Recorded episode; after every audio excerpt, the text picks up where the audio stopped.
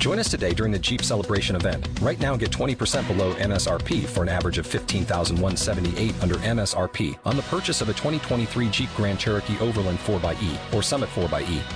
Not compatible with lease offers or with any other consumer incentive offers. 15,178 average based on 20% below average MSRP from all 2023 Grand Cherokee Overland 4xE and Summit 4xE models in dealer stock. Residency restrictions apply. Take retail delivery from dealer stock by 4 1. Jeep is a registered trademark. This podcast of the Michael Graham Show is brought to you by Matt Hermes. If you have a high end home and you're looking to sell, call Matt at Keller Williams Realty. Matt Hermes specializes in luxury homes in areas like Hamilton Mill, Sugarloaf, Chateau Elan, and more. For more information, visit AtlantaHomesGuru.com forward slash radio.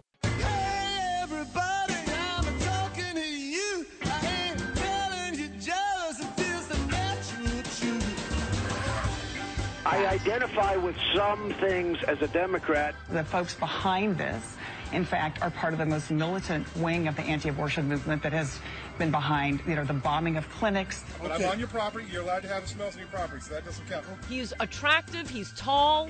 Um, he's hilariously funny. This is the Michael Graham Show on News Radio 1067. I suspect that some of my critics back home uh, are suggesting that I'm back here to look for my birth certificate. that is not the case.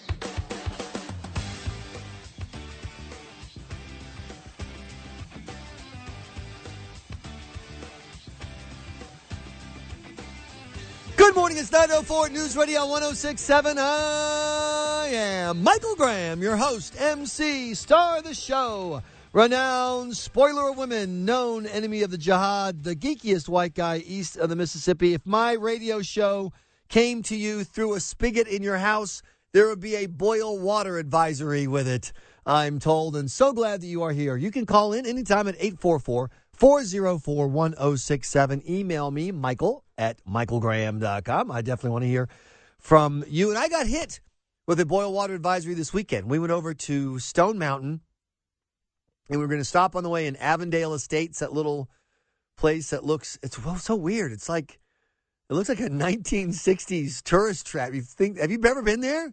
That's like the brown and white, like mountain, you know, chateau. You expect Heidi, yole, yole. But there's a restaurant there called um, Pallookaville. That's supposed to be kind of cool and retro. And so I was going with my kids and a friend and bringing his kids. And we get there and there's no, there's a sign on the door, no water, and that stinks. So we ended up at this other place, which sucked. But anyway, that was whatever. Then we go to Stone Mountain. It was a blast.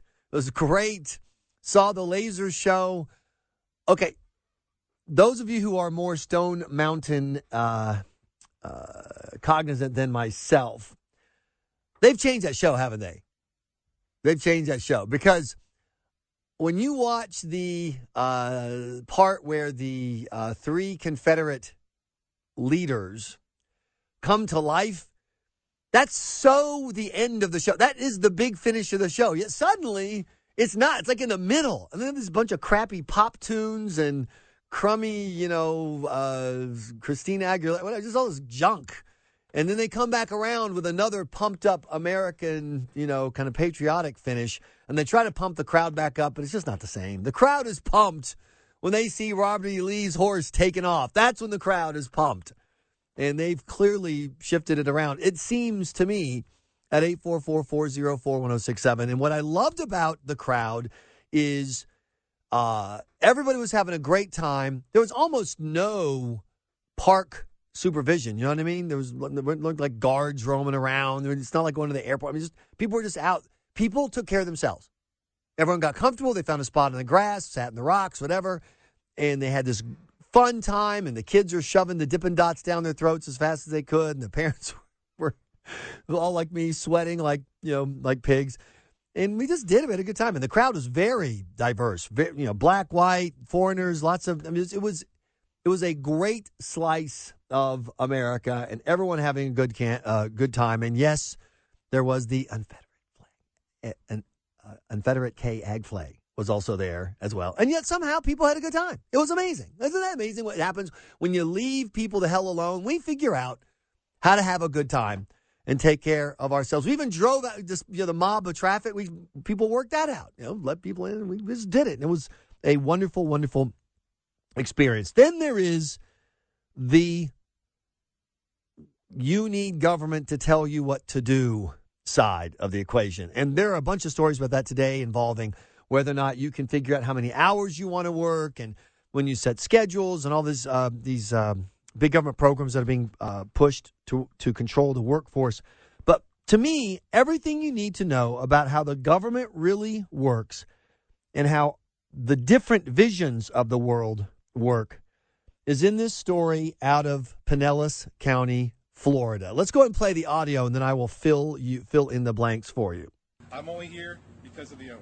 I'm only here because of the smoke. I'm glad you got some pretty good evidence of affecting uh, neighbors because you don't see no smoke.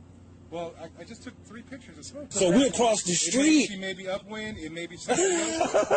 I, That's some horse There you go. I can smell it. I can smell it again right now. But Okay. I'm on your property. You're allowed to have smells on your property, so that doesn't count. But when I'm on the street, Oh, that's my when it goodness. So you uh, can't smell barbecue smoke on the street. You know, you know yourself that don't even sound right. He does know himself that that doesn't even sound right, but he doesn't have to make it sound right. Right? He is a county employee who's gotten a phone call from some person. I predict little old lady. My neighbors are out with their loud music and they're talking and they're grilling and I can smell their, their smoke is. and so the guy shows shows up and tells this family, this group of people, I can smell your barbecue on the sidewalk. You're breaking the law. So you have to control the smell of your barbecue. Your smoke is floating into the air and drifting off of your property line, and it's going into the public sidewalk and into your neighbor's line. And therefore, you're breaking the law, and therefore, I am here. And you can see the video for yourself. It's at michaelgraham.com right now. It is the top item as this government worker shows up and he he looks exactly what you think. He's this schlubby, chubby, uh, maybe not quite middle aged yet, white guy. He looks straight out of the cast of Parks and Recreation. Chris Pratt could play this guy perfectly. The rules are if I can smell your barbecue, you're bad. I'm here to straighten you out. Are you bleeping kidding me? No, he's not. He's absolutely not kidding you. Just like the Helen, Georgia police chief who busted the little girls for selling lemonade on the sidewalk. He's not kidding. Just like the uh, county health agents who have told senior home centers you can't have bake sales anymore because you're using unregulated kitchens. We haven't been to your house or your apartment to see your kitchen, so you can't sell, you know, uh, uh, chocolate chip cookies or peanut butter brownies anymore. Sorry, can't do it. This guy is deadly serious. And for me, the first question that arises at 844-404-1067 is why did he show up? That's state that's step number 1. Why did you- if if you get a call as a cop or a government agent or whatever, I don't like my neighbors grilling barbecue. I can smell their barbecue. Right away, uh, ma'am. Yeah, well, you know, that's interesting. Thank you. Click. And then you just go back to doing whatever you were doing, you know, watching TV, surfing porn, whatever. Going back to doing something valuable as a government worker. But no, he shows up. And then to double down on the stupid, he tries to enforce the law. Now, what would happen if this was you at your house? And I want to be very clear on this, and because I would definitely want to, to hear from you what your reaction would be. But my reaction would be to this guy, what I told you my reaction would be to the cop who shows up for the lemonade stand, which is, you got to be kidding me. Get the hell off my property. That's the whole conversation. That's and then I go back. I go back I'm to grilling and I don't do anything. I completely ignore them. That's that's what I'm going to do because I'm sorry. You're a moron and I'm a citizen. And so I win. And I would keep grilling. Well, Michael, what would happen? What if they arrested you? Look, you want to be the guy that arrests me for grilling a burger? You go right ahead. Absolutely. That's why God invented Facebook. That's why God invented YouTube. You, I will have my camera out. I will be videoing you the entire time, and you go ahead and arrest, arrest me for a, a, a burger. Now, did that happen in this case? No, it didn't. Why not? Well, I don't know for sure. We have limited information on this story. There's no doubt more to come. And I always try to You know, not I don't want to be one of these hosts who, like, you know, hair on fire every time there's a little tiny, you know, uh, stupid story, and then you blow it up, and then it turns out to be nothing. But here's what I do know: the guy, the family that was grilling out, black. I don't know if their neighborhood is white, black, mixed, whatever. But I do know that the guys repeatedly point out, you know, our neighbors grill all the time, and no one's ever shown up. This lady, this neighbor, has called the police on us for grilling and the fire department on us for grilling, and they both shown up and said, "This is stupid. You're not doing anything wrong," and they went home. This guy, Mr. County, you don't understand. Everyone in my office here in Mayberry says that I, Barney Fife, I'm the best worker ever. And so Barney Fife is not going to let it go. But you got to wonder seriously, I got to ask this question. Given the circumstances of stuff in America today, and given what can happen if you dare, as a person of color, to disagree with someone in authority, would you be comfortable telling the guy to get lost? Or would you be thinking, oh, crap, I better st- stand here and take it because if I get mouthy at all, they're going to call the cops and then the cops are going to shoot me? You, you got to, I mean, it's, it's a different calculus. It just is. So you tell me, 844 404 1067. Was, uh, was the county worker right to show up because a person has a legitimate complaint and the law says if I can smell your barbecue, you're violating the law?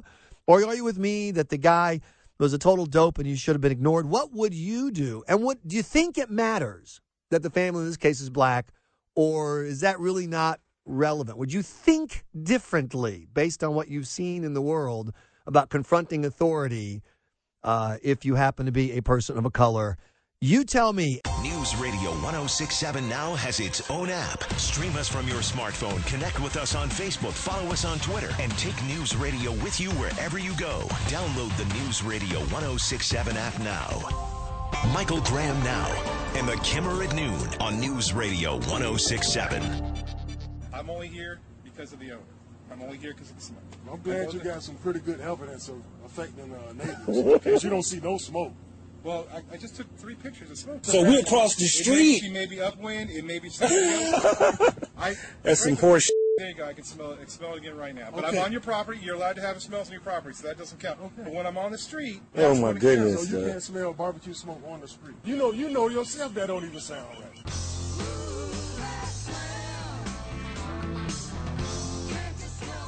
Good Monday morning. It is 920. Hello, Atlanta. How you doing? I am Michael Graham. This is Atlanta largest, Atlanta's largest diner table. It's you and me chatting about what's going on in the world. The phone number 844-404-1067. Coming up later, the latest poll numbers on where Donald Trump really is, and I'll definitely want to share that with you. But that phrase from the county, Pinellas County, Florida uh, county commissioner, you're allowed to have your smell on your property. Oh, thank you. Thank you so much for letting me have a smell of my own property. You're doing me such a huge favor. This is how things have gotten completely upside down. You know, there's a push uh, among Democrats uh, backing Hillary Clinton. They want to ch- uh, fix the rules at uh, like restaurants and service industry jobs where you have to post the hours that your workers are going to work two weeks in advance, or else the state will come and they'll punish you, they'll fine you, they'll beat you up, blah, blah, blah. Two weeks in advance.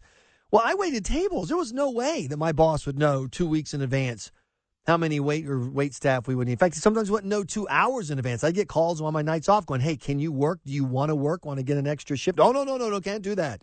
Why not? I chose to work here. My boss chose to hire me. Oh, no, no, no, no. We, we've got to get involved here. You might do something that somebody doesn't like. So what? But once you kick in that door of everything that you do at your home and your business is everyone else's business, well, then it's just a matter of time before they kick the, they, they show up and take advantage of it. And that's why I'm curious for you as a human being, 844 404 1067, what would your reaction be if the, uh, if the uh, government agent showed up at your place and said, hey, your neighbors can smell the barbecue from your backyard and they want us to shut you down? Uh, Tim, you're on the air. Go right ahead.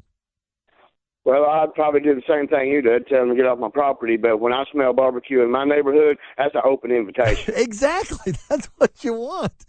Dude, I'm showing up. I'm with you. You- You're going to have to, particularly if it's good barbecue, you're going to have to call the cops and throw me out. You're allowed to have smells on your property, so that doesn't count.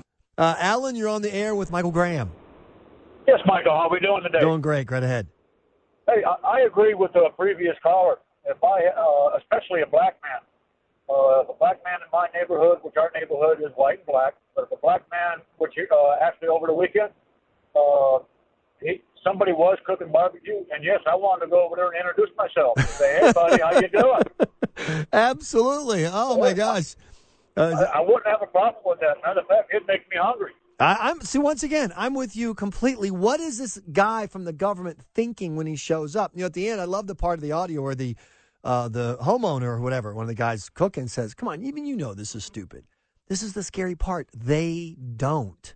They really don't know it's stupid. They think this is their job is to regulate your smell, regulate your you know uh, your life down to the nth degree. One of the uh, big pushes that's happening across the country is uh, uh, government agencies are trying to make it illegal for property owners to allow people to smoke on their own property. People who are building multi-unit dwellings, apartment buildings, basically, are being told you have to make these all smoke free because what if a neighbor can smell someone's cigarette smoke? And how many times have we been through this with with other people? That's you know that's the that's the other challenge here too. It's not just the government.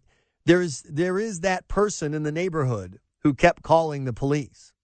Why did she keep and I assume it's a woman keep calling the police?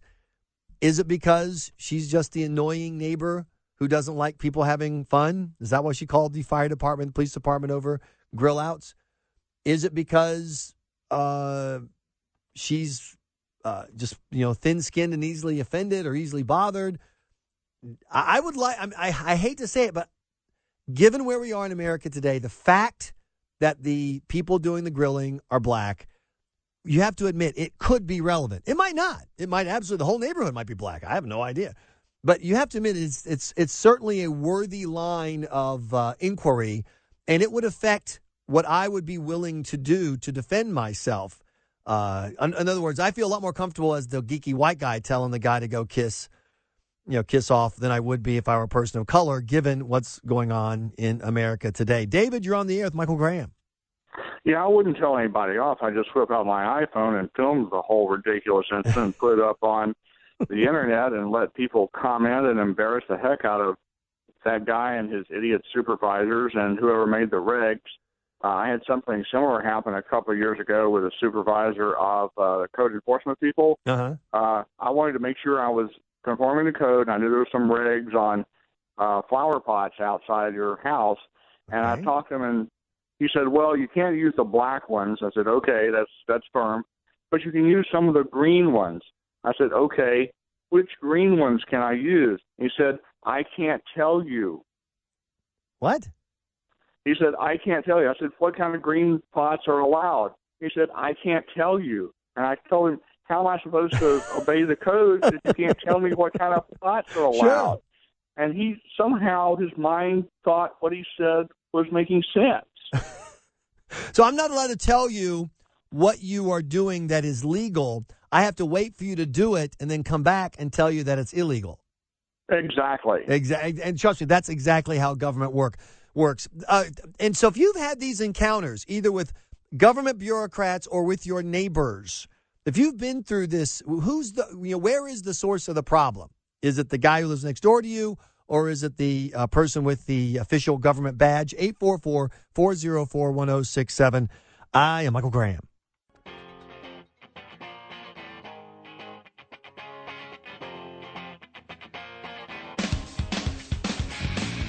Good morning, it's 934. I am Michael Graham. Coming up, a new study shows that sarcastic people are smarter.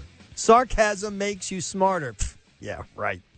Uh, but right now, we're talking to you at 844 404 1067 about this story. Uh, are you surprised that a government worker would show up and tell a family that's grilling in their own backyard, you're violating local ordinances because we can smell your delicious ribs simmering out on the sidewalk out next door. Are you surprised that a neighbor would make this complaint given the way that some dopey neighbors are? And are you surprised that the county would respond? See, that's my big problem. You're always going to have dopey neighbors. You're always going to have people who want to annoy you. I've got a great story out of Starbucks about that coming up in just a second. What bugs me are the people who are supposed to know better. Remember the guy who was busted by the cop, not busted, but stopped by the cops because he was walking down the sidewalk? And the cop said, We're stopping you because you're walking down the sidewalk with your hands in your pocket. The guy goes, Well, it's winter. Yeah, well, it's making people nervous. By the way, you'll be shocked to learn the guy's black, the neighborhood's white. And so some little old white lady, there's a black man. There's a black what what kind of person is scared just because they see a black guy walking down the sidewalk? Oh, that's right, Hillary Clinton. I forgot. Anyway, so Hillary, there's a black man outside. What the what the police should do, and please, officers, those of you who are listening, I know cops listen to get mad at me, and you're well. I love that. Eight four four four zero four one zero six seven. What should you do when you get that call? The answer is you should ignore it. Oh yes, ma'am, we're right on it. Click. Hey, how about another donut? You know, they just don't move. Just ignore it. And that's what this guy should have done too. Just because some paranoid white there's a black man with a barbecue. He's making ribs. I mean, if we're honest, for a lot of well meaning, open minded white people, the sight of a young black man in a hoodie still evokes a twinge of fear. I love little white grandmothers who are scared of black guys in hoodies. That's uh, Hillary Rodham Clinton. 844-404-1067. Billy, you're on the air with Michael Graham. Go right ahead. Hey, Michael, love your show. Just wanted to kind of touch base on some of the topics you were bringing up, and, and this, uh, you may find this interesting. My brother-in-law is a is a Caucasian man, lives in a predominantly black neighborhood in Clayton County, and he his neighbor repeatedly keeps calling on him about his air conditioner being too loud, his porch is creaking too much when he walks on, just random things, and every time the police have to come out and investigate. I mean, this is just the, the most ludicrous thing I think I've ever heard. What has anyone asked the cops why do you keep showing up? At what point do you just say, you know, this isn't worth our time and county resources? Well, he he always asks me, "Is this the best use of my taxpayer dollars to investigate whether my debt creaks or my my air condi- if my neighbor can hear my air conditioning unit from her inside of her home? Has anyone bothered to investigate, you know, her her mental stability? Mhm. You know, but you know that's never transpired. So, Yeah, no kidding. Billy, thanks for the call at 844-404-1067. Lori is on the air. Good morning, Lori. Good morning, Michael. I am calling because I wanted to make a comment on the barbecue situation. Right. Um, my thing is this: How did an ordinance, first of all, get passed? Where were the Ah. voters saying this is stupid? Good question. And then my other comment is that um, air is free; it doesn't belong to no one. Mm-hmm. And burning, if they're going to enforce the barbecue, what about burning leaves? What about the smog? What about the neighbor who called on him? What if he um is mowing his lawn and you know the the fumes from the That's grass right, and everything? sure. How You about know, the car? goes I bet the guy- and on and on. I bet the guy has a car, and I bet when he drives the car, it puts out fumes, and I bet sometimes Exactly. you can smell those fumes. No, you're absolutely uh, right, Lori. And just uh, just so people know you're not crazy, in Massachusetts, because I used to live there, it's technically illegal to have any outdoor fire of any kind unless you're preparing food because they got a bunch of big government people who want to be able to tell you, I don't like your fire. It bothers me. Your smoke bothers me. And that's the way they want to live. But I don't want to live that way, Lori. I don't either. By the way, the trick, if you want to have a campfire, and I'm- I'm- every Boy Scout in Massachusetts knows this. You think I'm kidding? I'm not making this up. You take a potato or something and you put it like by the fire so that you can. So if some idiot, you know, you're not allowed to burn without a permit, if shows up, you just tell them, yeah, I'm cooking food. But think, th- why, you know, Lori makes a great point. Why do we do this to ourselves? Why do we give the government this power in the first place? We're the ones who let them pass these laws, whether it's the if I smell your barbecue ordinance or whether it's the automatic self-rising gas tax that's going to go up every single year without a vote and you're going to pay more and more and more. Why do we do it? And if you notice this is kind of a theme on my show, we deserve better. We are basically the customers who have allowed megabus government to treat us like have you ever driven megabus? I had my my I, my kids and I tried to use Megabus yesterday. I can't wait to tell you the story later in the show. Holy crap. But uh, before we get to my Megabus nightmare, let's go to Luther. Luther, you're on the air with Michael Graham. Hey, sir. How are you this I'm morning? fine. Thank you for taking the time to call. Go right ahead. Hey, I just wanted to make a comment because you were asking about law enforcement responding to certain calls. Right. We we are obligated to uh, respond. The only thing I think I've never, or actually never had the opportunity to respond to is a young man that stated that uh, he went to bed with his pants on, woke up with them off, and wanted the cops to come out of there and figure it out for him. we are we are made to, uh, to handle reports and uh, answer all the calls, whether how silly some of them may seem to be. You know, we're just uh, that's our job. But I, I understand that's your job, but I and so I'm not arguing. I'm just trying to understand. My understand is that just like prosecutors have discretion, police have discretion. Mean, let's face it, Luther. You could probably pull over every car on the road and find some infraction or potential infraction, and yet you don't because you use discretion. Are you saying you can't do this? Like if someone called and said there are al- you know uh, aliens from another planet have beamed down and they're climbing in the roof of my house, you would have to show up and look for the aliens. Uh, we'd probably show up, but we'd probably show up with some medical assistance with that. Well, what's the difference between that and I want you to arrest my neighbor? I can smell his barbecue. That sounds like someone's off their meds too. yeah, yeah, that's probably the person making the call.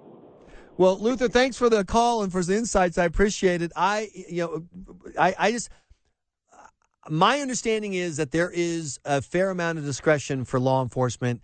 And I would say this I think if I were a cop, and please, officers, straighten me out, I would rather ignore the dumb call, focus on smart stuff, and then wait for the loony who's calling about the neighbor, his grass is too loud. I can hear it growing. Let them then complain about me. And you know what I'm saying? I'd rather wait.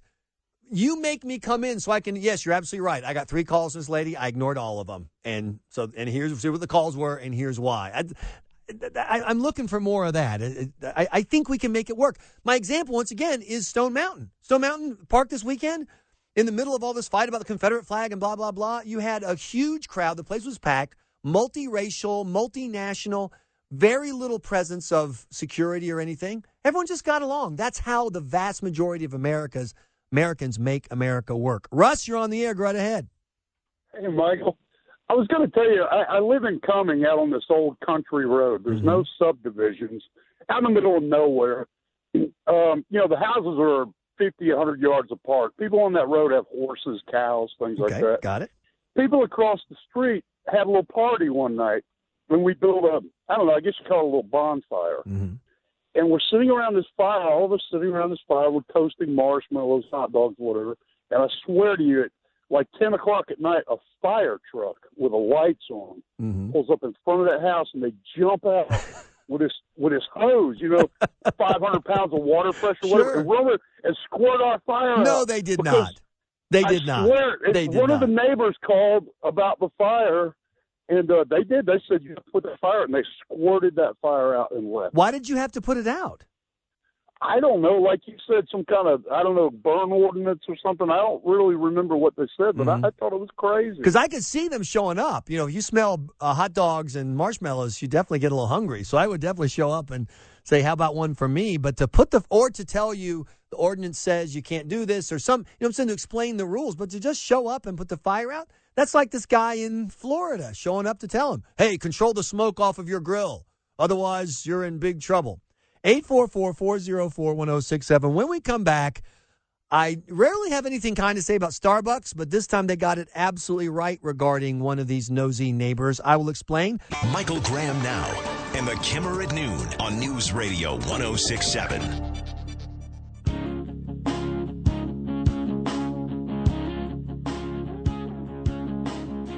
Good morning, it's 950. I ah, yeah, Michael Graham. People are starting to find me on Twitter. I am M. Graham to tell me about their own encounters with goofy local laws, rules, regulations. People in Charleston, for example, if you live in the historic part of Charleston, you have to have the government approve the choice of paint in your house. Not just outside the house, which I get because they have the rainbow row thing and stuff, but inside your house. If I can see the wall through the window, you have to have permission from the local historic society to I was going to paint it beige. Oh no, no, we only we only use eggshell or mauve or whatever. I don't know what those colors are. But that's that's the real life of the real world we live in. And the scary part is the number of Americans who want to live there. They really want to live in this kind of oversized, you know, uh, nursery where we're the big American babies uh, and having our butts wiped by the government. Scott is on the air with Michael Graham. Go ahead, Scott. Good morning. Good morning. Right ahead. Um, I was um, I was stationed down at MacDill Air Force Base uh, 20, 30 years ago. I'd have to count them up. But uh, I lived in Pinellas Park, which was part of uh, Pinellas County, uh, the same county where Right. you, you referred to the. And uh, we decided we were going to have a barbecue one weekend, and uh, the phone company was going to give us this wire spool. So a bunch of us got in the truck and went to get the wire spool, and excellent. On the way to get the wire spool, they um, were working on the road, so we appropriated some of the cones. and we came back, and when we set up the barbecue, we blocked off the corners of the streets. We made up invitations. We invited everybody in the neighborhood and had the barbecue, put the wire spool in the middle of the road, and times changed. Yeah, no kidding. You're absolutely right. Uh, did you see any law enforcement that day? And if so, did they show up for the food? No, I would I would just guess at what would have happened back then. You're you're probably right. I, It was probably a 50 50 shot whether uh, they would have had beer and uh, barbecue with us, or whether some of us would have went to jail. No, no, they would have said, I'm telling you, they would have had the barbecue with you. This was the expectation. We, used to have this fundamental expectation of each other that we would leave each other the hell alone. And your neighbor would do what he did. And sometimes it would bug you. I got a, a email from someone saying, Michael, what if uh, the neighbor was Muslim and the smell of roasting pork offended her? So what? My, you know, sometimes my neighbors did stuff we didn't like. They played music I didn't care for. They, you know, they had flamingos in their front yard that you thought looked trashy. This is part of life is true tolerance, tolerating the people next to you. But then, then there are other people who can't stand it. And even, you know, they just anything you do that they don't like, they just they they demand that there must be action. And uh in also in Florida, there was a guy who decided he needed to take the law into his own hands when it came to parking at Starbucks. Rob Rowan thought Starbucks would be writing to apologize to him after the manager banned him just from this Dale Mabry store. Instead, this letter now says he can't step foot in any Starbucks ever again. I get this letter, which shocked me. Rowan has been a customer here for years and says he often sees people parked in this handicap space when they're capable of parking further away and walking to get their cup of coffee. He says it strikes a nerve that hits too close to home. My son-in-law has muscular dystrophy. Rowan started standing up for those who couldn't, asking the law breaking Starbucks customers to move. He snapped a picture of another illegal parker. She said, I'm calling the police. You're harassing me. I said, go right ahead. So she ended up getting a ticket, which was felt really good. But a few months ago, another customer complained and got Rowan permanently kicked out of that store by the manager. Starbucks claims that Rowan became confrontational with customers. They won't tolerate him disrupting their quote, welcoming environment. Exactly. Can you believe it? They banned me from Starbucks for life. Yes, you're banned from Starbucks for life, and thank you, Starbucks. I put you up there with the diner lady who screamed at the two-year-old brat and her parents because the brat wouldn't stop stop crying, and got the brat to shut up and protected everybody else. Imagine you're in Starbucks or whatever. You're standing in line, so I've got a picture of you. Your car's illegally parked. Um, you need to go move your dude. Get lost. No, I'm here to say. Call the cops in. Fine. You know, that's their job. They give tickets. I'm parked illegally. I'll get my ticket. Ah, you, you have to answer to me, sir. No, I don't. I do not have to answer to you. Well, Michael, parking in handicapped spots is terrible. And you would know that if someone in your family needed. My wife has MS. We have a handicap thing because she needs to use it sometimes, particularly on hot days. So, yeah, I do know for real. I also know that you go to uh, Target and there are 73 empty blue parking spaces and then a packed uh, parking lot. And so my point is, I have no problem if you're parked in a handicap spot, if you're parked in the fire lane, if you're parked illegally and you get a ticket, that's how it's supposed to work. And if you want to be the Aswepe who calls them, you need to come down here right now to Starbucks. There's somebody illegally parked. You want to be that guy harassing cops who could be out busting, you know, robbers and thieves and rapists? Fine, you be that person too. But when you come into the store and you have to get in the guy's face, this is not about handicapped people. It is not about securing our liberty or enforcing the law. It is about you wanting to make sure everybody knows how important and special and wonderful you are. Can you imagine that? Can you imagine standing in line and having someone, you're parked in the fire lane right now. I see you. you I'm going to, okay, fine. Then go call the cops. Fine. But leave me the hell alone. No, you have to answer to me. No, I don't. Thank God. Hallelujah.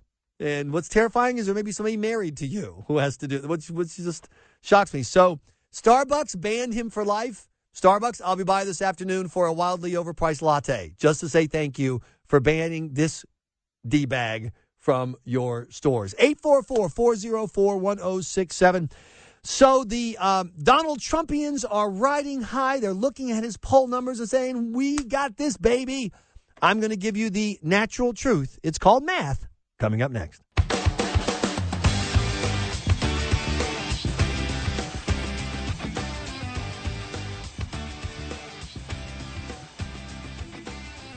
Good morning. It's 10.05 on News Radio 106.7. I am Michael Graham. Welcome to the show. So glad you are here. Everyone is welcome at 844 404 1067.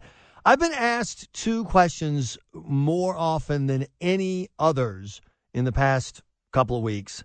And the two questions number one, why is it that you're not supporting Donald Trump? What's wrong with you? And the other question is, why aren't you explaining to people how wrong it is to support Donald Trump? What's wrong with you? And I, I so I, I don't know how to fight my way through that one. But I will uh, say that I want to make sure that you have the facts, and then you can do with the facts what you will. It's hard to get the facts because CNN, MSNBC, Fox News, they are obsessed with Donald Trump. And you see these headlines Donald Trump ends the lead, Donald Trump is on top, uh, Donald Trump's winning, winning, winning. And then you look at the actual numbers, and the fact is, you're absolutely right. Donald Trump is on top of a national poll with 18% of the vote. 18%, because there's so many people running that it, you know, 18% puts you at the top in a 15, 16 way field. The number that matters, that I think should matter, is the number that indicates whether or not Donald Trump could win. And that's the, you know, the real question to me. Uh, you know, Mrs. Bill Clinton is is making it very, very clear that if you like the last eight years of a crappy economy, and a divided society and a humiliating foreign policy, and you want to throw in some blatant open corruption on top of that, Mrs. Bill Clinton is the way to go. I'm not about that. I understand some of you are going to support for. I look, no problem. Some of you will vote because she's a woman, which you should be ashamed of, because voting for or against someone because they're a woman is embarrassing. Some of you are going to vote for her because she's a Democrat, which I understand. You're loyal to your party and you think your party overall will reflect your values. That's fine. But you can't deny that Hillary Clinton is a crook, and you can't deny that Hillary Clinton means more of the of the same for another four years that we've had so far. So I think we can agree. We don't have to be partisan to agree on that, right? 844-404-1067. So who's the person who can win? Once again, if you watch cable news, you think, oh my gosh, it's got to be the Donald. He's attractive. He's tall. Um, he's hilariously funny. I think he could be not only a, a nominee who could win, but a third party candidate who could win. Uh, Donald Trump is the guy who can win. That is Ann Coulter. Then again, she also was saying up until two weeks ago she wanted the Republican Party to nominate Mitt Romney again. She was kept saying she she believes that the best person to run in 2016 is Mitt Romney. So there you go. That's I mean I love Ann Coulter. She's great in entertainment. She's great at provo- uh, being a provocateur. I admire that tremendously. But there's uh, that. Um, but she's just wrong. She's wrong about Donald Trump winning. And once again, this isn't about opinion. This is about fact. I'm looking at the latest numbers of you know uh, Blaze poll numbers of all the people who are running, and this is the same number within a few points that we saw four days ago and three days before that. This is where it's generally been. The one Republican with the worst favorable unfavorable rating by far, the one Republican that registered voters say over and over again that they absolutely do not like is Donald Trump. I gasped when I saw in the brand new uh, CNN uh, poll that Hillary Clinton's unfavorable rating is 49%. She's already 49% unfavorable nationwide. She's 60% unfavorable nation uh, in Iowa and, or, or excuse me, in swing states like, yeah, Iowa and Colorado. 49% unfavorable, that is huge. Or as the Donald will say, huge. That's huge. Same poll, Donald Trump's unfavorable rating, 59%. Almost 60% of all voters don't like the Donald already. And that number is higher when you go to swing states like Iowa, Colorado, Ohio, Virginia, Florida, the states you have to win in order to win the White House. So that's not this this is not an opinion about Donald Trump as a guy or Donald Trump as you know on his positions or whether or not he's crazy, whatever. The polls who has the wildest, widest swing, favorable, unfavorable? Donald Trump. His favorable rating is 10 points behind Hillary Clinton. And his unfavorable rating is 10 points beyond Hillary Clinton. Hillary has a five point swing, favorable to unfavorable. Donald Trump has a 15 point swing, favorable, unfavorable. He's completely underwater. So, for those of you who are mad at me for not jumping on the Donald Trump bandwagon because you want him to, you know, he, he's the guy who can win. Where? What? What do you? I mean, I'm just all I can do is look at the numbers and tell you what the numbers are. If there's something I'm missing, eight four four four zero four one zero six seven. Do you think it's a coincidence that after a month of nonstop media coverage of the Donald, brand new numbers out on the popularity of the Republican Party. Should I be shocked that the uh, uh, pop, the uh, Republican Party is at an all-time low in popularity after having surged ahead? Its numbers are now back down about, I say all-time low, about at its all-time low. Is that a coincidence or not? Uh, because it's interesting to me. You heard uh, Ann Coulter say it. Donald Trump could run as a third party candidate and win. Well, no, you can't win when 60% of the voters say, I don't like you, and I've got two other choices. So he's not going to win. But you know what he can do? What he can do is he can run as a third party candidate and pull a Ross Perot and help Mrs. Bill Clinton win.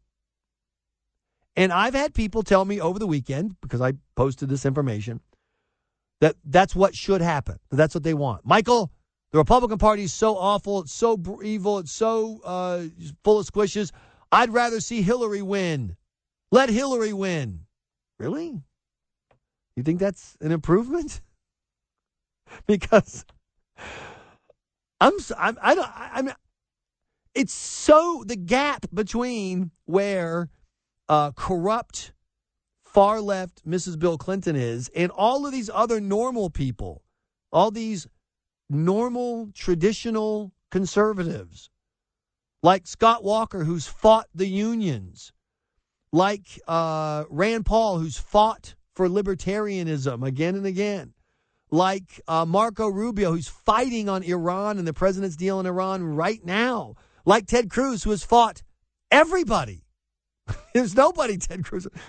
You want a fighter? You want a fighter?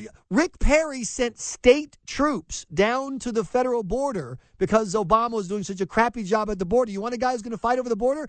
Rick, Ted, uh, uh, uh, Rick Perry actually sent guys down there with guns. And you're telling me it doesn't matter which one? And that's funny to me. You know why? Because those of you who are telling me that if it doesn't matter if we elect Hillary Clinton or Donald Trump, have you been listening to Donald Trump? Why did you say that you identify more as a because, Democrat and the uh, well, economy does better under Democrats? I identify with some things as a Democrat. Yeah, there you go. There's the answer right there. The guy who identifies as a Democrat. I cannot understand the appeal of Donald Trump, but I definitely understand why people are mad at the GOP. I will exp- Michael Graham now and the Kimmer at noon on News Radio 1067.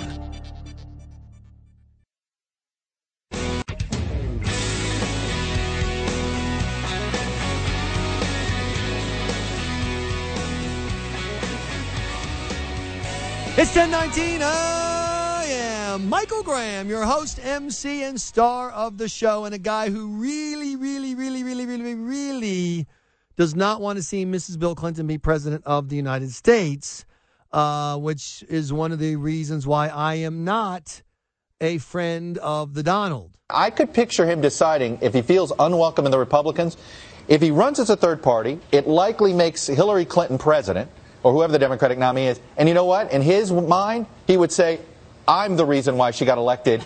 And I could picture him wanting to have that honor.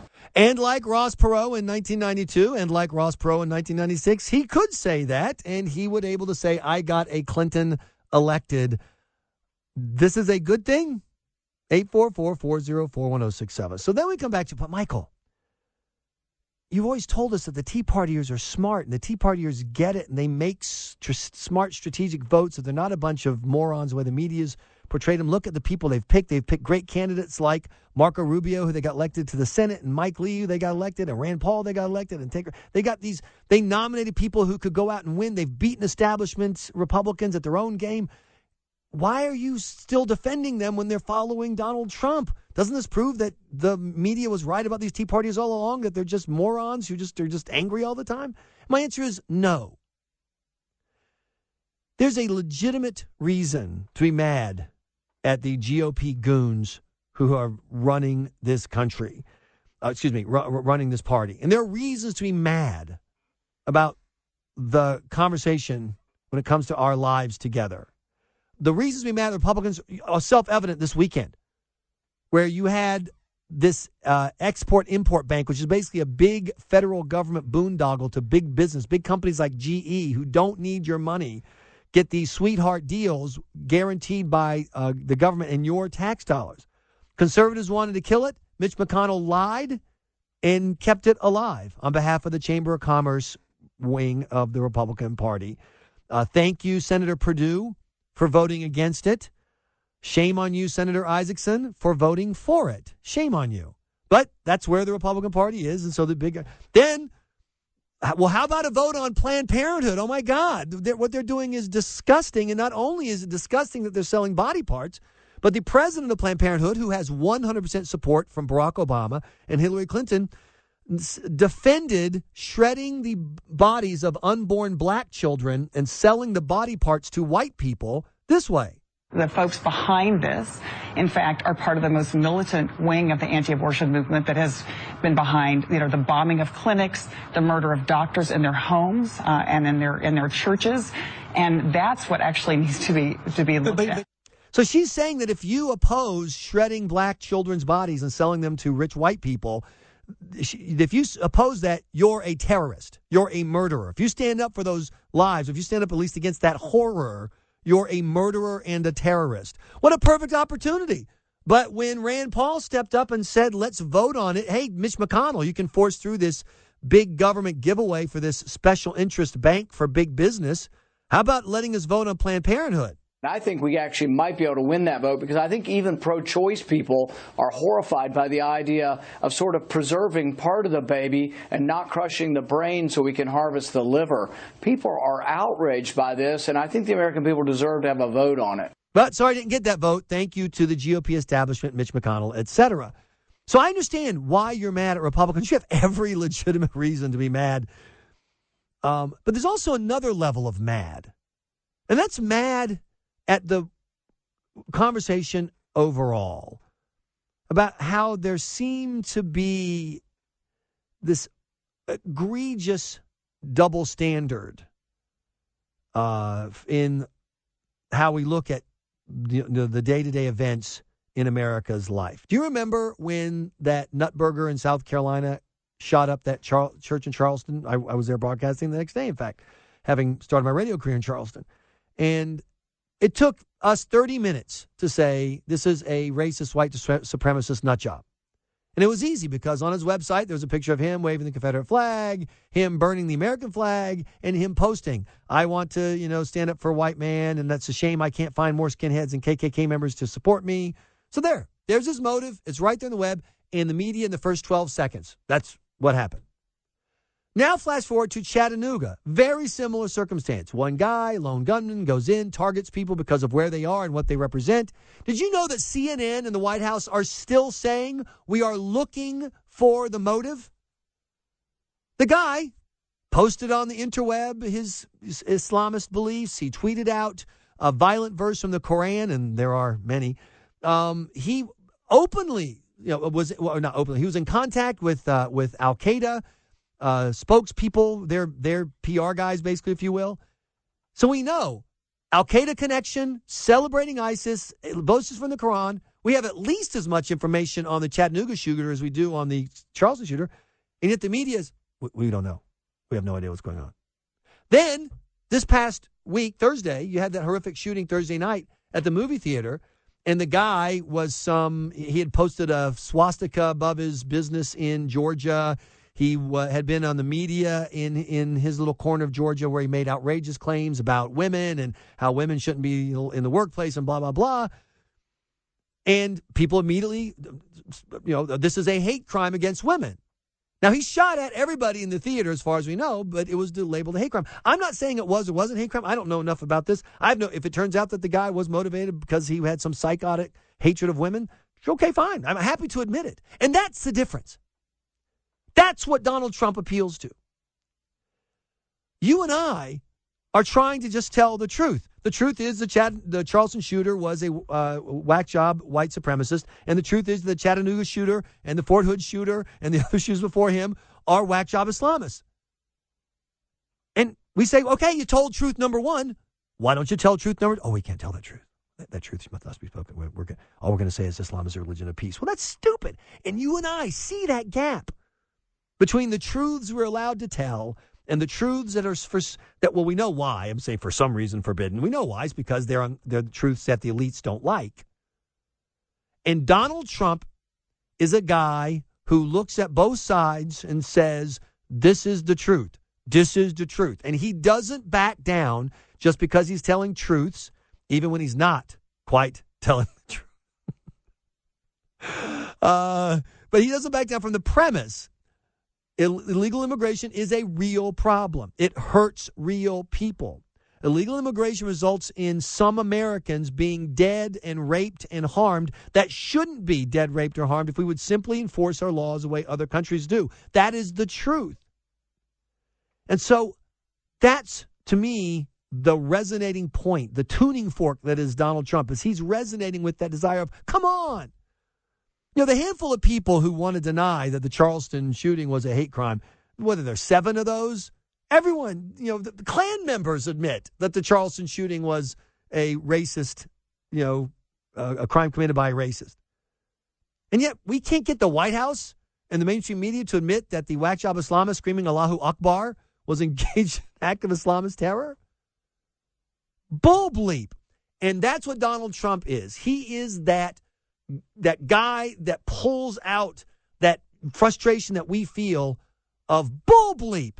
He's calling BS on people who need to have BS called on them. He's doing a bunch of other stuff too. He identifies as a Democrat. He's pro abortion. He's pro big uh, government. He's tr- pro government seizing property. He's pro socialized medicine. But he's the one guy in the political system, not in the talk radio system, in the political system, who's calling bull bleep. And that's his appeal. And that is legitimate. 844 404 1067. I'm Michael Graham. Com. Earnings vary based on your effort.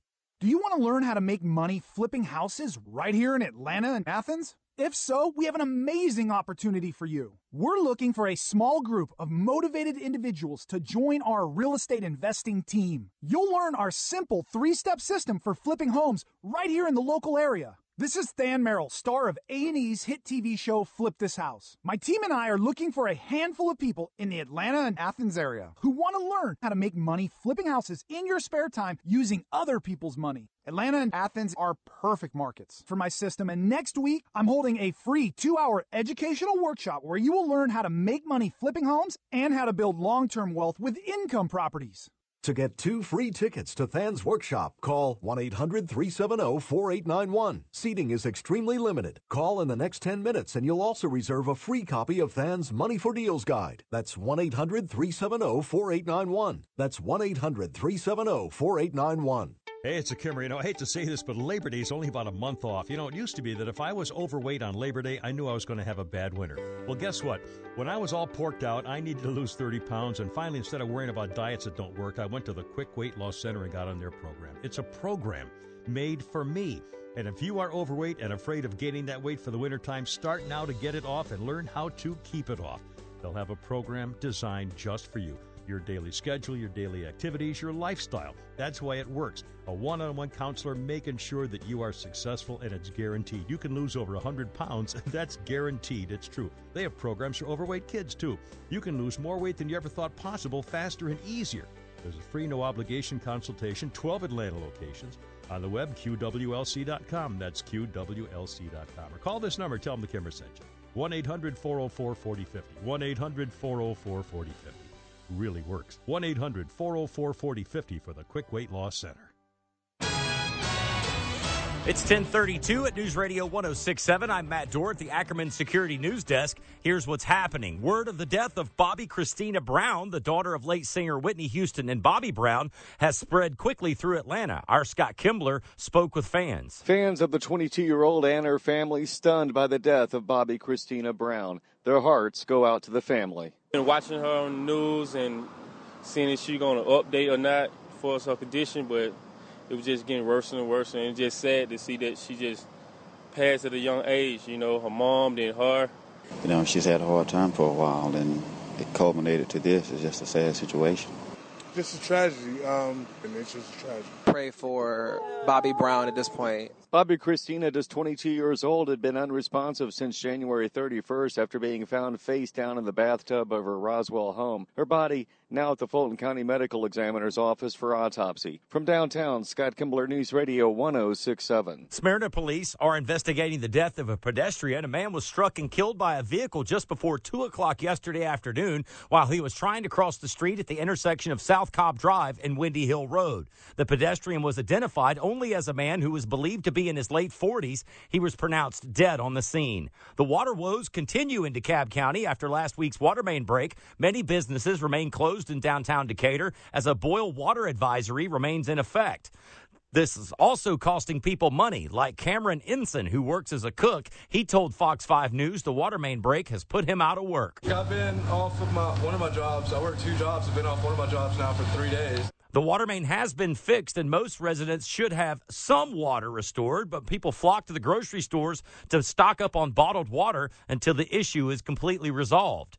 Gas prices continue their downward trend. AAA reports the national average price for gasoline dipped 4 cents last week, and prices in the southeast fell even further. In Georgia, the current average gas price is 5 cents cheaper than it was last week at about $2.56 per gallon. That's 12 cents cheaper than a month ago and 88 cents cheaper than this time last year. It's 1034 from the Haviland Express Loop Traffic Center. Still got the westbound, westbound lanes blocked of Highway 316 at Sugarloaf Parkway for a downed tree. A crash on the top end perimeter, 285 westbound at Peachtree Industrial Boulevard. Now has two left lanes blocked. You're still jammed back to Spaghetti Junction and a brand new accident on the south side. 75 southbound right at the 675 interchange. Only the far left hand lane gets by. Traffic backing up past Highway 138.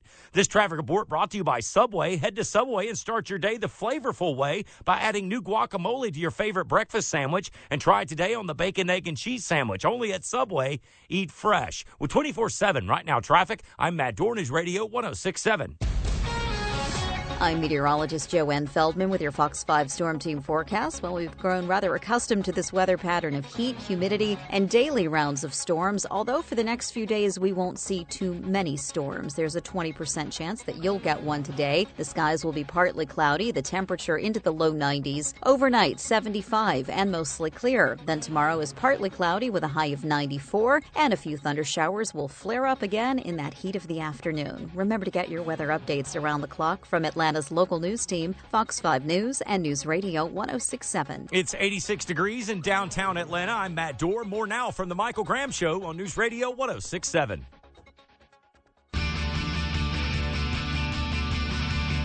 Why did you say that you identify more as a Democrat and the economy does better under Democrats? I identify with some things as a Democrat. It's 1036. Ah, yeah, Michael Graham. So says the hero of supposedly the right, Donald Trump, who, when he's not supporting Canadian style socialized medicine and not supporting extreme pro abortion positions and is not supporting government confiscation of private property so it can be given to big business owners like himself and not supporting uh, restrictive gun laws is the uh, the most popular candidate among talk radio Republicans. And I explained to you why I understand the frustration. You're absolutely right to be frustrated. You're absolutely right that there we are there are truths that we are not allowed supposedly to tell.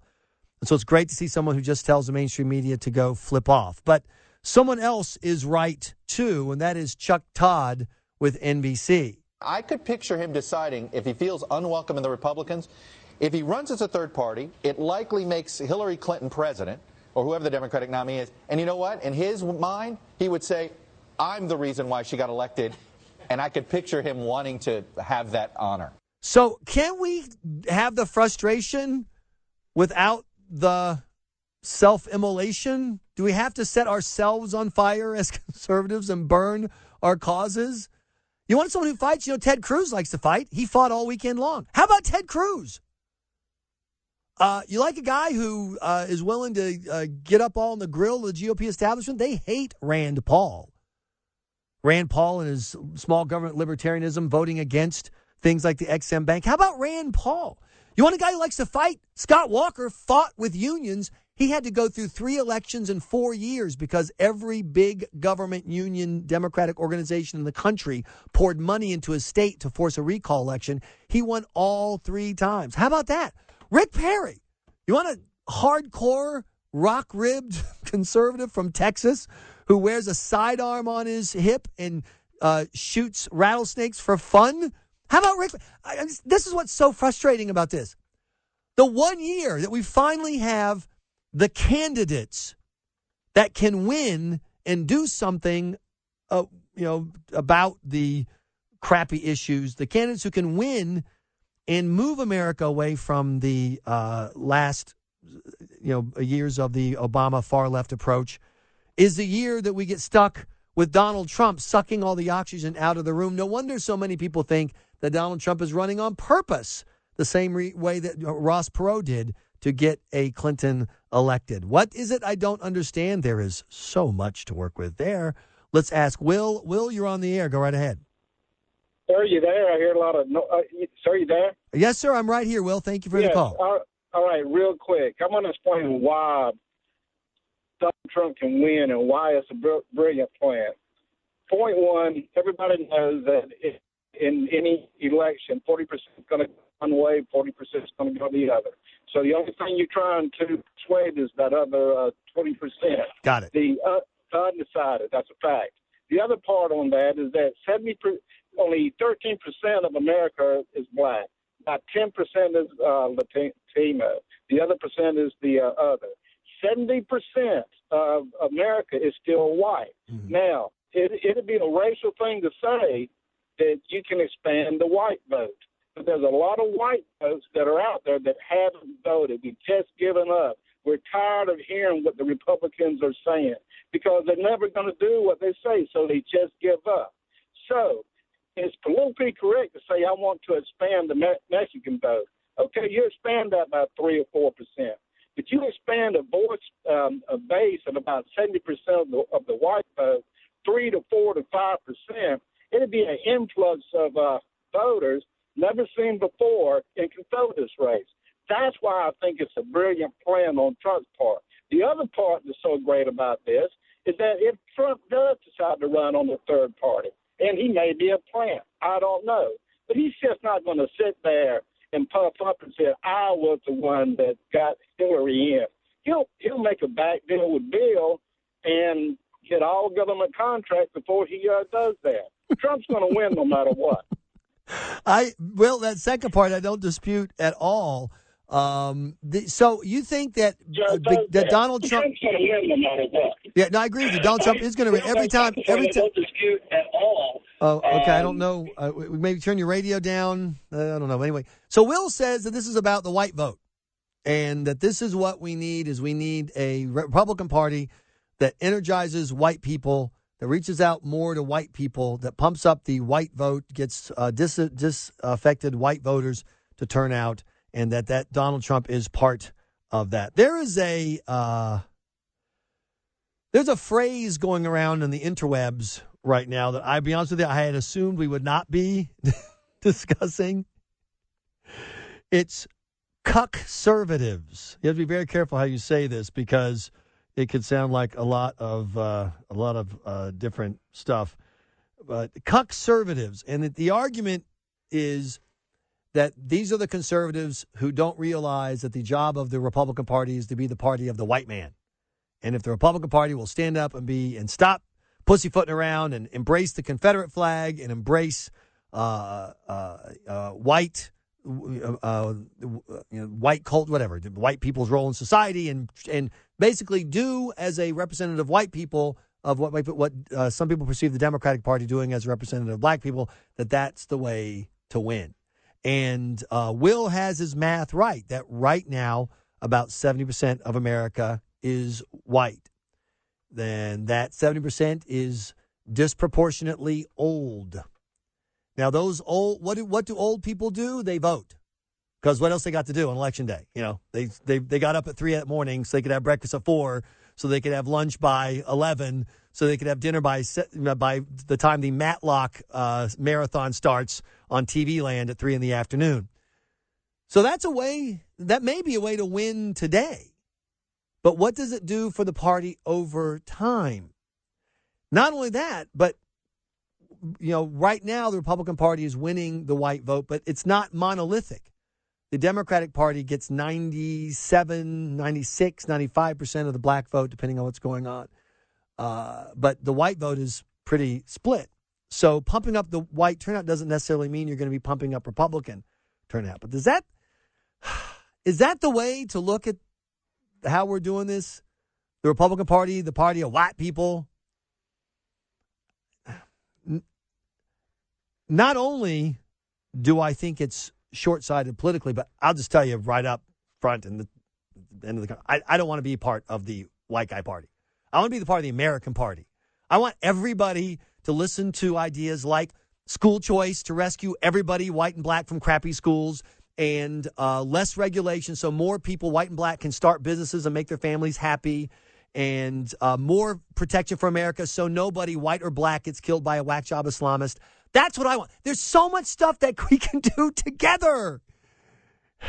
And I think that the pol- politician who has the skills and talent to pull that together, they can win, they can win big, and they can change the direction of the United States. Michael Graham now and the Kimmer at noon on News Radio 1067.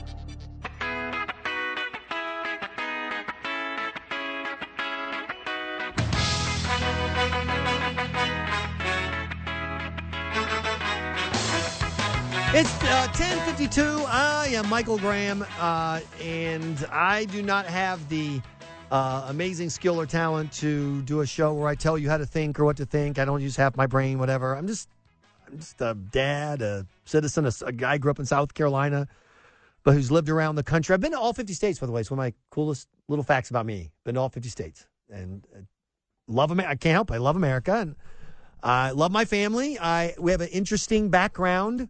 Um, we don't really know where our family's from originally. Like many Southerners, my racial identity is Southerner. When people ask me, you know, where are your people from? Uh, the South. Like, no, no, don't you have some homeland? You know, uh, you know, Denmark or Ireland or Sweden. Uh, well, I have Graceland. I don't know. Is that? And I think one of the things that is hard for me to get about the Donald Trump conversation, and hang with me, this isn't about politics. This is about something bigger than that. And I'm I really want to hear what you think about this. The uh, part of the Donald Trump movement, you heard it from Will, our previous caller, you know, energize white people. It's time for the white vote, white pride. Uh, and there's this new phrase that's being used on the interwebs, cuck-servative, which means you're a conservative who doesn't defend the white race, doesn't celebrate the white race, doesn't stand up for you know white people as a special interest group. Can I confess something to you? I have never felt a moment of white pride in my life. It has never dawned on me. Like you're watching the Olympics and you see the Olympic person, whatever, win the freestyle, whatever. I've never gone, yeah, look at that. Look what white people did. Look at this white, you know. I've never felt that. That's one of the reasons why I, you know, when I when you see the news stories about the first black this or the first transgender that, I, I what?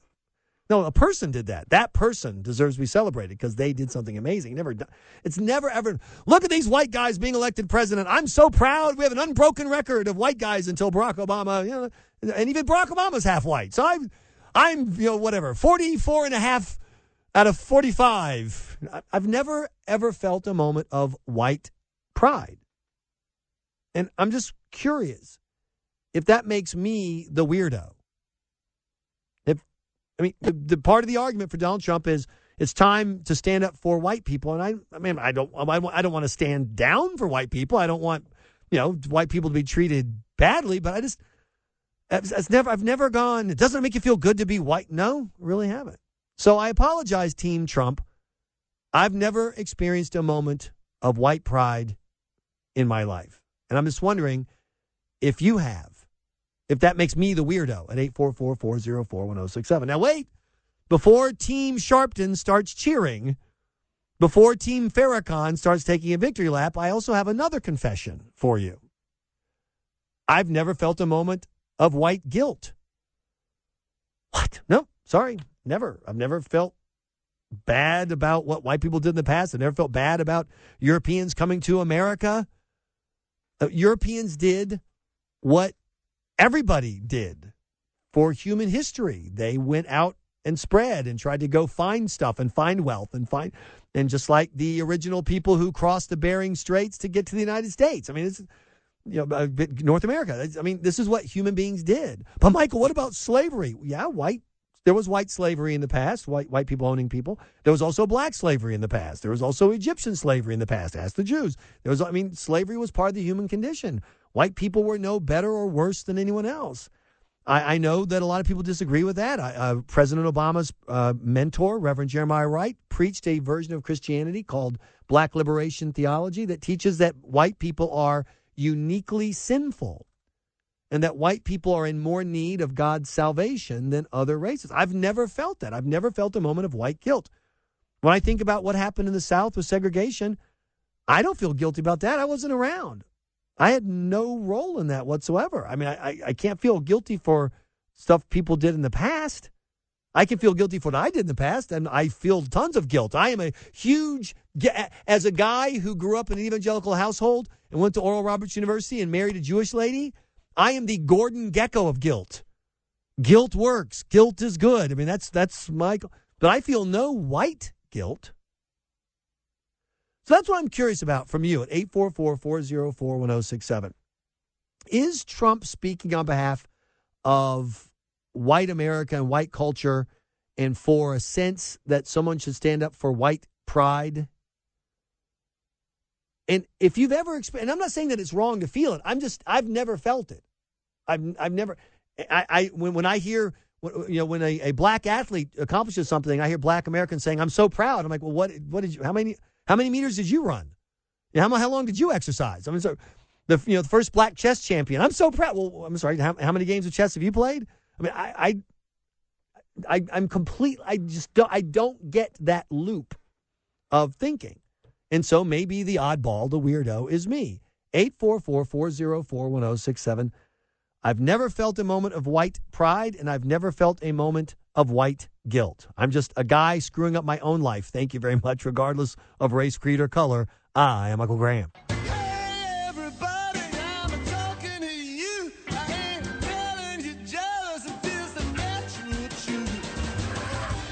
I identify with some things as a Democrat. The folks behind this in fact, are part of the most militant wing of the anti-abortion movement that has been behind, you know, the bombing of clinics. But I'm on your property. You're allowed to have smells on your property, so that doesn't count. He's attractive. He's tall. Um, he's hilariously funny. This is the Michael Graham Show on News Radio 1067. I suspect that some of my critics back home uh, are suggesting that I'm back here to look for my birth certificate. that is not the case.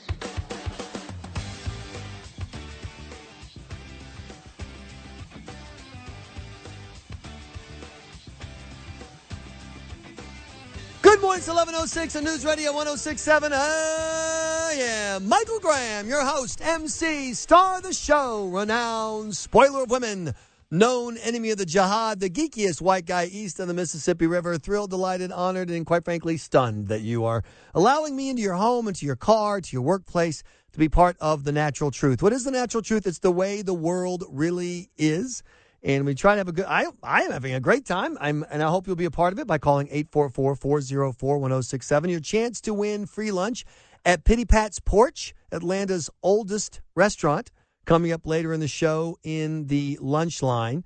Uh, so stay tuned for your chance to win free lunch. I'm looking forward to that.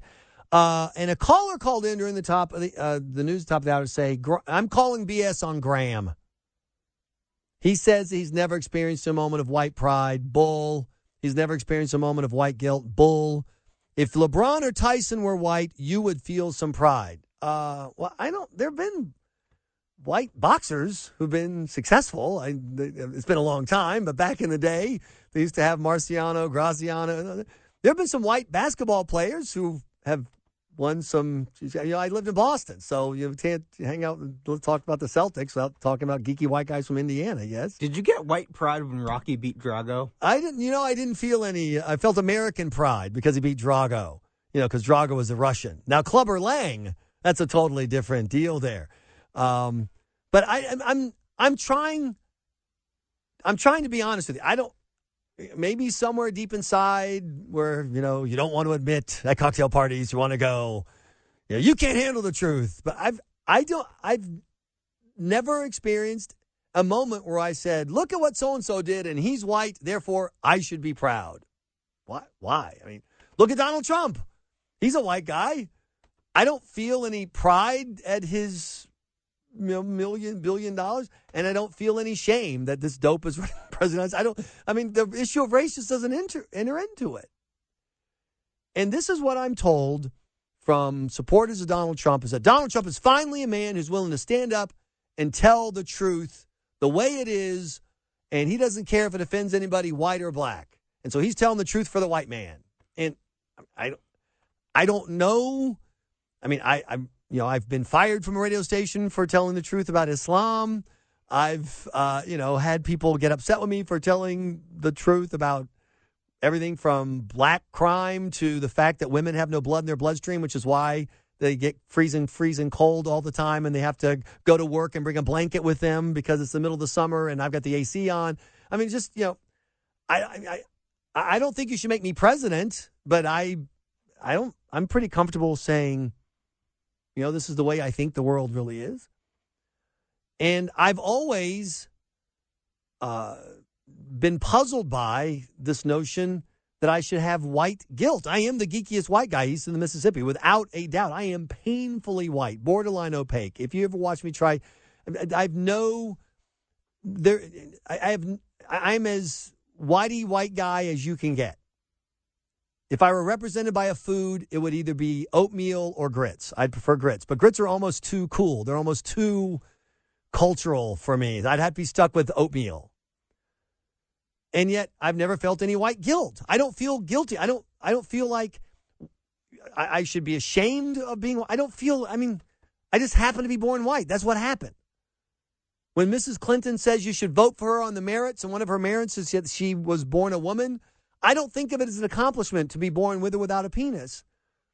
And I don't think of it as an accomplishment to be born with or without, you know, melanin in your skin. I'm, I'm just, I'm just here as a guy. I have thoughts in my brain. I share them with you. I hope you will treat me the way I deserve to be treated based on my behavior.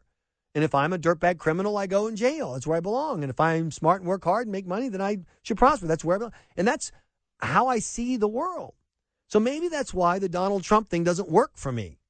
I look at him as his at his ideas because that's all I really care about. His ideas are overwhelmingly democratic, left of center, you know, big government socialist ideas.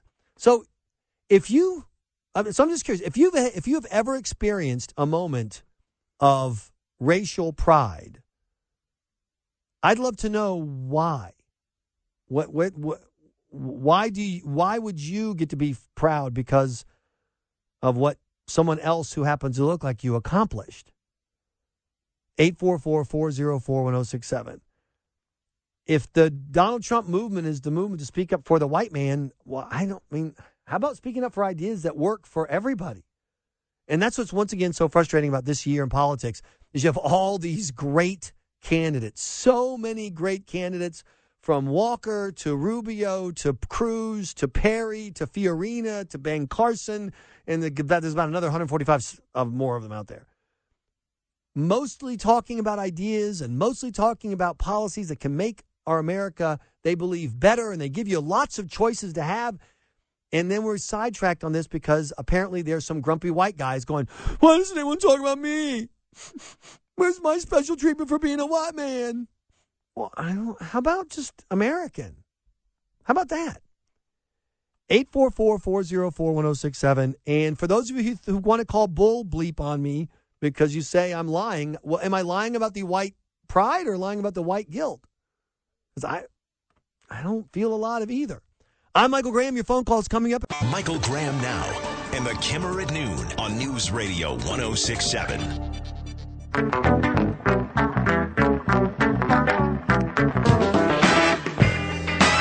Good morning, Michael Graham, the geekiest white guy east of the Mississippi River. And I will say this I don't understand why I should have to feel guilty about what other white people have done. Am I supposed to apologize for like polka music? Is that my job? Uh, air supply? Do I owe you an apology for air supply? Michael Bolton? Because if I owe you an apology for air supply, Michael Bolton, my friends of color, then who's going to apologize for, oh, I don't know, um, uh, what was that horrible uh, Urkel show? Family Matters was awesome. Who's going to apologize for Family Matters? Who's going to apologize to me for that? Or gangster rap? Do we owe an apology to anybody? Which I don't want to apologize for because I love NWA, but still. I don't know what uh, how this is supposed to work. So if you can tell me something that I should be proud of simply for being a white man, what I should take my white pride in, 844-404-1067. And if you should tell me something that I as a white person owe an apology for on behalf of white people uh, for as part of my white guilt, 844-404-1067. I'm completely befuddled by both. Cheryl, you're on the air. Thank you for the call. Go right ahead. Hi, Michael. I just Hi. wanted to, I just wanted to say I don't think that you have to be apologizing for anything. I feel as if we've gotten ourselves into a situation here where everything's divided. It's all about black and it's all about white, and you've got to feel this kind of pride and that kind of pride. When you start going down that road, you never have unity. And I feel as if that's where America should be today, trying to pull everyone together, not trying to divide the races up. I- I'm with you completely, Cheryl. Thanks for the call at 844-404-1067. Nathaniel, you're on the air with Michael Graham. Go right ahead. Hey, Mr. Graham, how are you doing today? That's fine. Take it away. Uh, basically, I agree with Cheryl. There, there is no apology. I am a young African uh, African American male, and the thing about it is that there is only one race. There's a human race. You know, as far as in pride, um, we created fire. We created the wheel. You know, um, having a boxer or a basketball player, especially in the country, that exaggerates the separation between just human variances is highly inaccurate. You know, so as far as an apology, I mean, and I like NW- NWA too, but I also like Bach. You know, does that make me um, some type of, you know, bias Well, how or, about or, or Can a we both- or something like that? Can we both agree, white and black, that Nickelback sucks? Can we agree on that? De- definitely can agree on that one. There we go. See, bringing people. To, do, do I do I owe an apology for Nickelback? Because somebody owes me an apology for disco, and if I'm not mistaken, disco was a predominantly black musical form. Now, admittedly, the only people listening to disco and buying the re- records were white people, but if I'm not mistaken, I, I'm. I, I think that's where this has to throw down. Am I am I missing that, uh, Brandon? plenty of white people got joy out of disco. Yeah, but they didn't play it. The music came. You know what? I, seriously, this is what I think happened. I think you had uh, people like George Clinton and others getting stoned, saying, "You know, these white people are so stupid. They'll buy it. Let's, let's do this." And they threw out disco. Next thing you know, You, it was you lost your chance when KC and the Sunshine Band came Yeah. through, and they're like, you know what, works for us too. Eh, So you tell me, as a white guy, what do I, what should I feel proud about? What accomplishment of whiteness should I take pride in so that Donald Trump can celebrate it? And what uh, uh, evil event do I owe an apology to Reverend Jeremiah Wright on behalf of the U.S. of KKKA?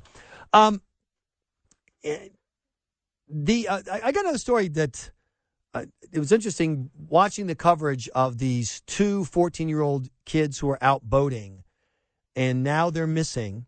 And Joe Namath is out. He's a neighbor of this family down in Florida and he's uh, helped put up a $100,000 reward. He wants to, pe- they want, the family wants people to keep looking for, for these uh, two 14 year olds because they say that they're, they believe that they're still out there. It's not too late. And I was watching an interview with the mom and dad, and it was very clear that the mom and dad felt defensive. Uh, that they had been presented with the idea that the real problem was that you had parents who would let two 14 year olds go out and go boating on their own in the first place. I can only speak for, for our son. Um, you know, we, we requested that when he was out in the water that he fish the river and the intercoastal and he could go as far as the rocks in, in, in the inlet, uh, but not uh, without us or, or uh, an adult who had, uh, you know, a larger boat uh, in, into the ocean. But uh, in saying that, uh, knowing Austin and knowing his skills and, and his family, you know, Austin's extremely capable running those boats, but uh, that was just a rule we had in our house. And then the mom stepped in and uh, offered this defense as well. You, you can't control that. We can't keep them um, under our eye every every moment of every day. Um, we raise them right. We hope that that they will make the right decisions, um, and I, I do believe that they have the knowledge and the strength to to, get them through this. this. Now, I know for a fact that there are parents who are horrified that someone would, two different families would let their 14 year old sons go out and go boating, period, unattended without an adult, period, and then let them go in the ocean. That makes people even freak out even more. Uh, this was the, the father of one of the two boys' response. Anybody who's out there and wants to, to judge or look back at, you know, and, and why these boys went out there, they can do that. We know who our children are. and Yep. people who live on the water know what the water is all about and how we raise our kids here. Yeah. So I'm curious at 844-404-1067, were you one of the parents who saw this story of these two missing boaters and then you heard that they were 14 and thought, oh my God, they were out boating by themselves at 14? And how many of you were the other side, people who said, yeah, 14, get on the boat, go out, go fishing, go boating, go whatever. What's the big deal? 844-404-1067. I remember uh, a couple years ago there was a young lady who wanted to be the youngest woman to circumnavigate the globe alone. And she and her parents working together to put the, uh, you know, to get, to get a boat that had all the stuff they needed, et cetera.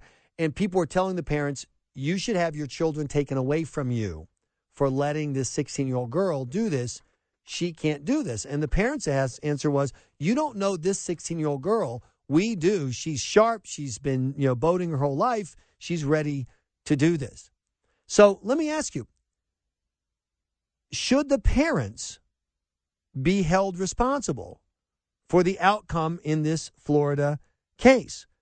Let's say that, that, that as we hope that the two 14 year olds are found and they're on a little spit or an island or something somewhere out there. Well, a lot of money's been spent looking for them. Should the parents be charged and be forced to pay because they, it's their fault for letting the 14 year olds go boating in the first place? Or are the parents right that uh, it's called boating and things happen to people on the water of all ages? I don't know what happened. None of us know what happened. If we did, I think we'd have we'd have them in our arms right now. Um, we've all done things that that have different consequences than what we've expected. Um, they're 14-year-old boys, so when they they, they want to go and do something, um, and there's no one watching, sometimes I think that they all do something, um, whether it's my child or anybody else who's watching. But they don't get out on boats, and that's the argument that I heard this morning from people going, well, I can't believe that you'd let your kids go out on a boat at 14 years old. This is ridiculous. I, the only thing I let my 14 year old do is have condoms in the school office so he can go have sex with his girlfriend uh, after school. That's the only thing because he's responsible enough to make that decision, but I can't have him making it. I'll let a 14 year old go get abortion without their parents' knowledge or permission, but I'm not going to let a 14 year old get out on a boat. Where is the line? You tell me. I am Michael Graham. Lunch doesn't have to cost dough. Because every day on Michael Graham show the lunch line kick it! You get free lunch if you call and win 844 404 1067.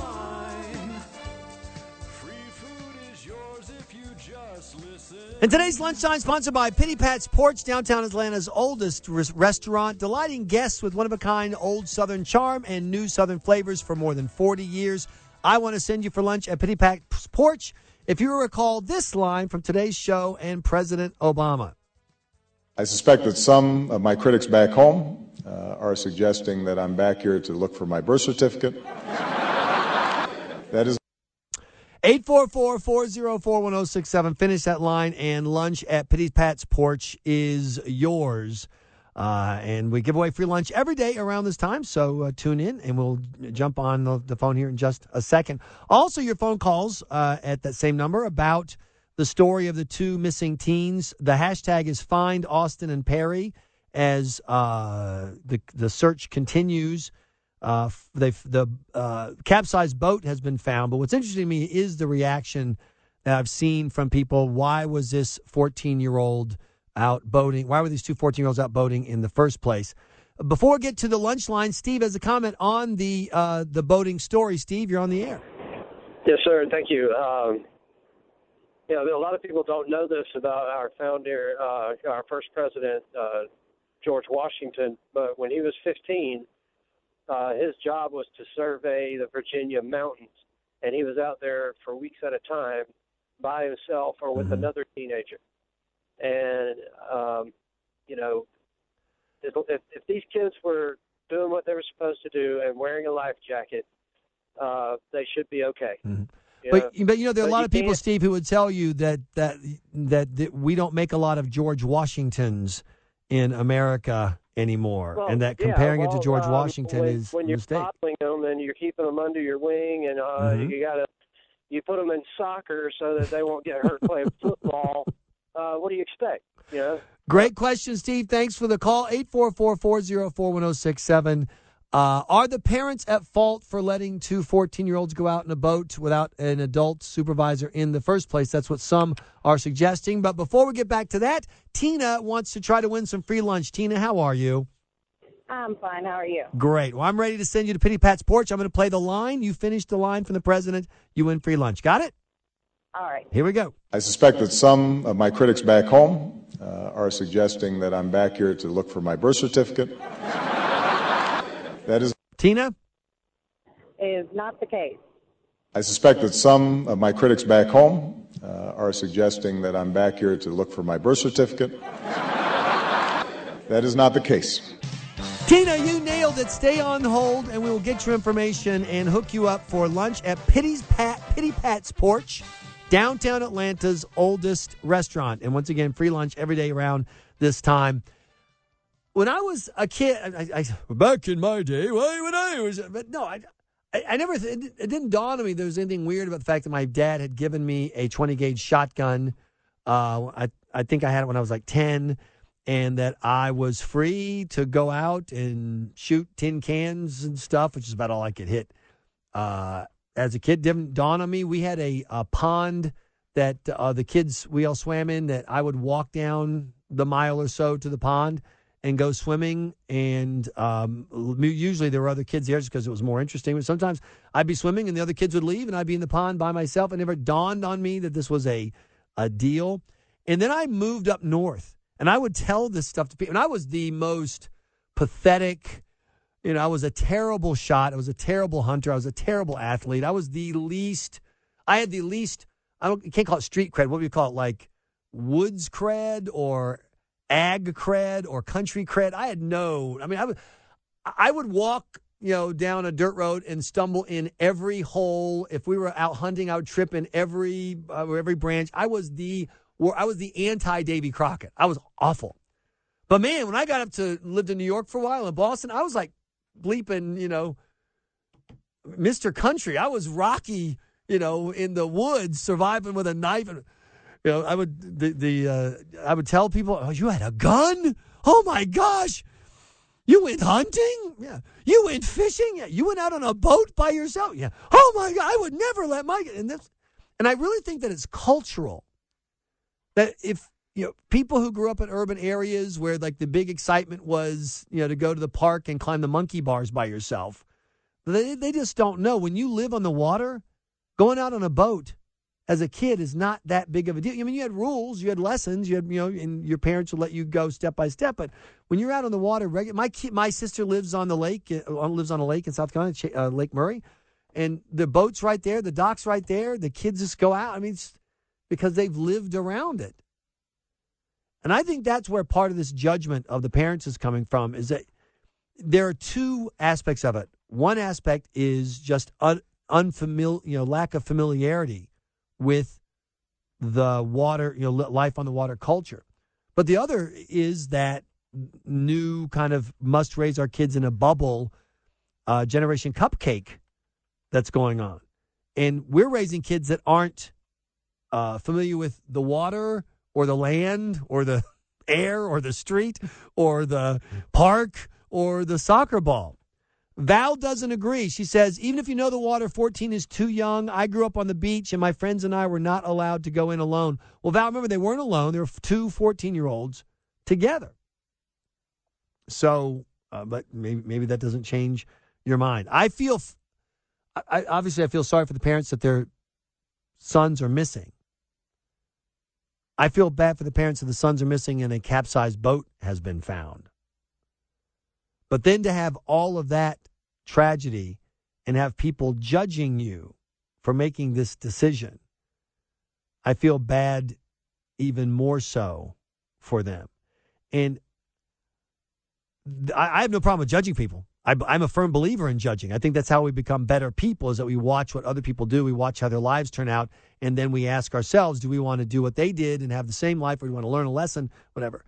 But if you grew up uh, uh, around boats and around water, I don't think a 14 year old going out on the water, two 14 year olds going on the water is that big of a deal. Hey, Matt Dorr, you know a little bit about this stuff. Before we get to the traffic, uh, do you think the parents – um, were irresponsible for letting 14 year olds go on the water? Absolutely not. They, uh, if their parents trusted them enough to use the boat without, I mean, if dad was with them and the boat capsized, they'd mm-hmm. all three be missing. So just because they were 14 has nothing to do with the fact. Well, that, what about you when you were 14, 15? I was, I was on the river. I might have had to been dropped off at the river house, but I went out on the on the water by myself really? and told pops we'd be back in three hours and you know, at 14, he came back, and hopefully we had a mess of fish and had a good dinner. Michael Graham now, and the Kimmer at noon on News Radio 1067. They call him Flipper, Flipper,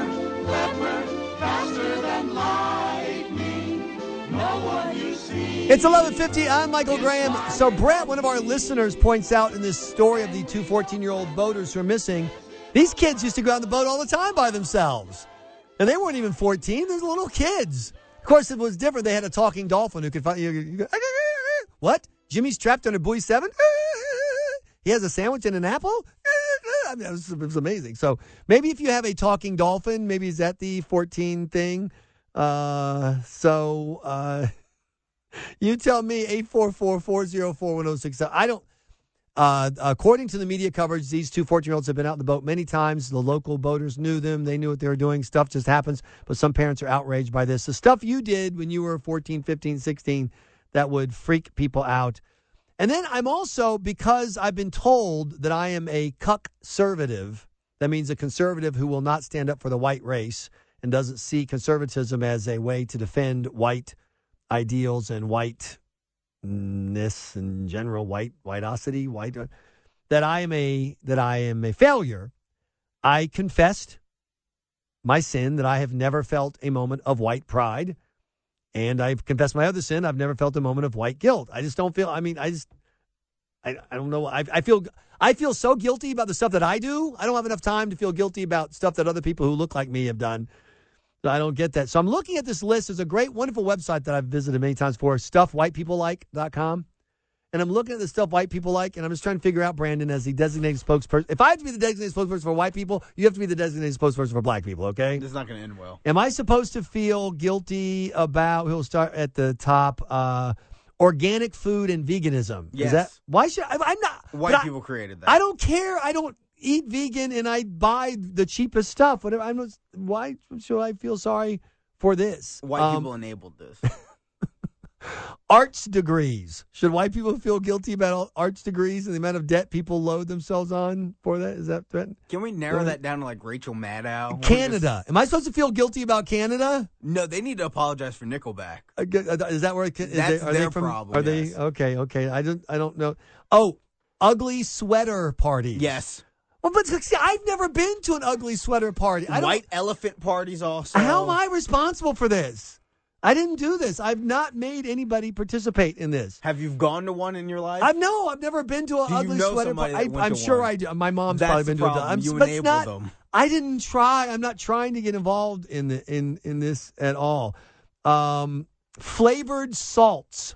You know, when you go to the store now, you can buy just instead of just salt. There's like uh, flavored like smoked salt and original sea salt and garlic kumquat salt. That's a white people, which is a total affectation. You want flavor in your food? You can put flavor. food. You don't need the flavored. Who has flavored salts that they serve at their? Where people have salt parties now, where they have a display of flavored salts, and then you have like little like cucumber slices and other f- neutral foods you dump your salts on. Not to be confused with a powder party. A powder is a part, little totally, totally, totally different. So, am I supposed to feel guilty about St. Patrick's Day? Am I supposed to feel guilty? I love St. Patrick's Day. It's a white people excuse to get wasted in the middle of the week. Do I, do I need another one to do? Well, I tell you what. In just a second, we're going to find out from Brandon what he's supposed to feel guilty about. Then, uh, but first, Jim is going to talk about the 14-year-olds boating. Jim, you're on the air. Go right ahead. No, actually, this is Jeff. Jeff, sorry, Jeff. Go right ahead. That's all right. No, I mean, I- you know, at 14 years of age, there's there's really, I mean, if they were used to the water, Right. you know, there's there's no big deal. I mean, when I was 10 or 11 years of age, my mom would take us and drop us off at Six Flags for the day. What? Yeah. You got to be kidding me.